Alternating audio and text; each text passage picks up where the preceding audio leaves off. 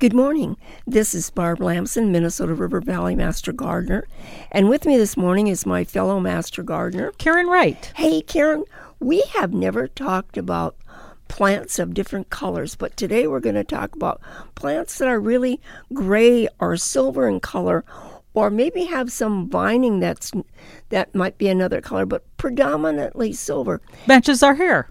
It, yeah, there you go, right, Right? there. No wonder I like it. And there are both annuals and perennials that come in this with this silver foliage on them.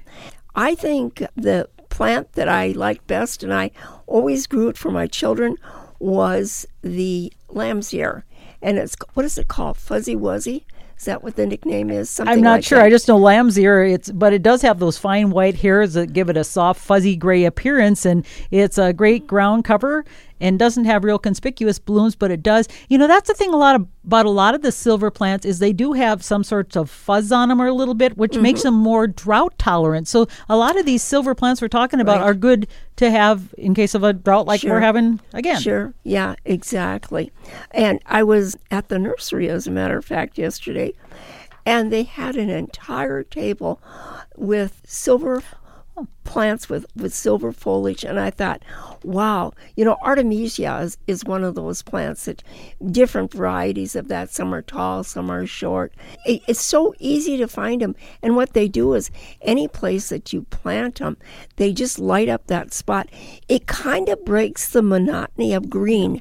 You know, green is good to a point, but then after a while, your eye isn't seeing each individual plant. So you, you put in a silver plant by it, and it stops. It sees the silver plant, but it also sees what's next to it and around it. That's a great point because it adds that unique interest and can act as a focal point, or it also can act as a contrast to the green, like you said, and breaks Mm-hmm. up the monotony of the single colored gardens. And it also can tone down some of your bright colors. So silver plants, Especially red. yeah, right. They and they also blend nicely with a blue or lilac or pink and make it almost peaceful. I agree. I agree. That would be my favorite combination right there.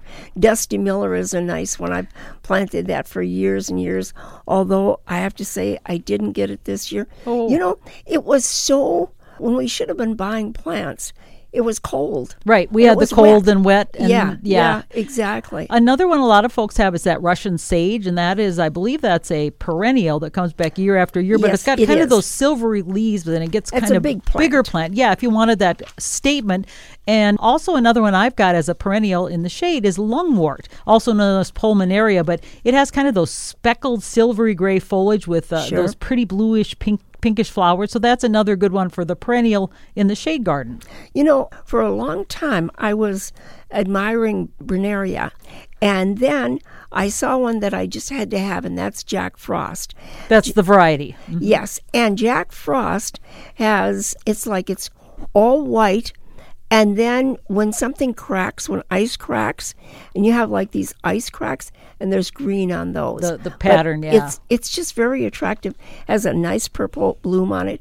And you know, some of the coral bells also have a lot of silver, giving you that that helps also to break up the green. a silver tint almost when you look at them at a certain angle. I feel like they just add this little pop of different color in the garden or at least a little interest. Some of the cat mints, nepetas, also Mm-hmm. have a silvery foliage that is uh, also a nice look. But as, again, it's that hairy gray green foliage, and that hairy part usually indicates that it's, it's drought tolerant. You know, there's the ferns, there's the ghost fern. Oh, yeah. which is very attractive. And then there's the Japanese painted fern, which also is just great plants. Now, one of the things I was reading is that a lot of times these silver plants they can go through droughts better than other things, Right. but these ferns can't. Oh, the ferns. No, No, ferns no, need the moisture. yeah, no matter what the color, you have to keep them watered or you will lose them. Yeah, and they say, they say one of the reasons the silver plants are better with droughts is because the those characteristics enable them to reflect the sunlight and to conserve water, and that's kind of an interesting Sure. scientific fact. Yeah, who would have thought, huh? Yeah, well, plant more silver if you want to, you know, and they look great in a moon garden too. Sure, they do. Absolutely. Well, if you'd like more information about plants, contact your extension service.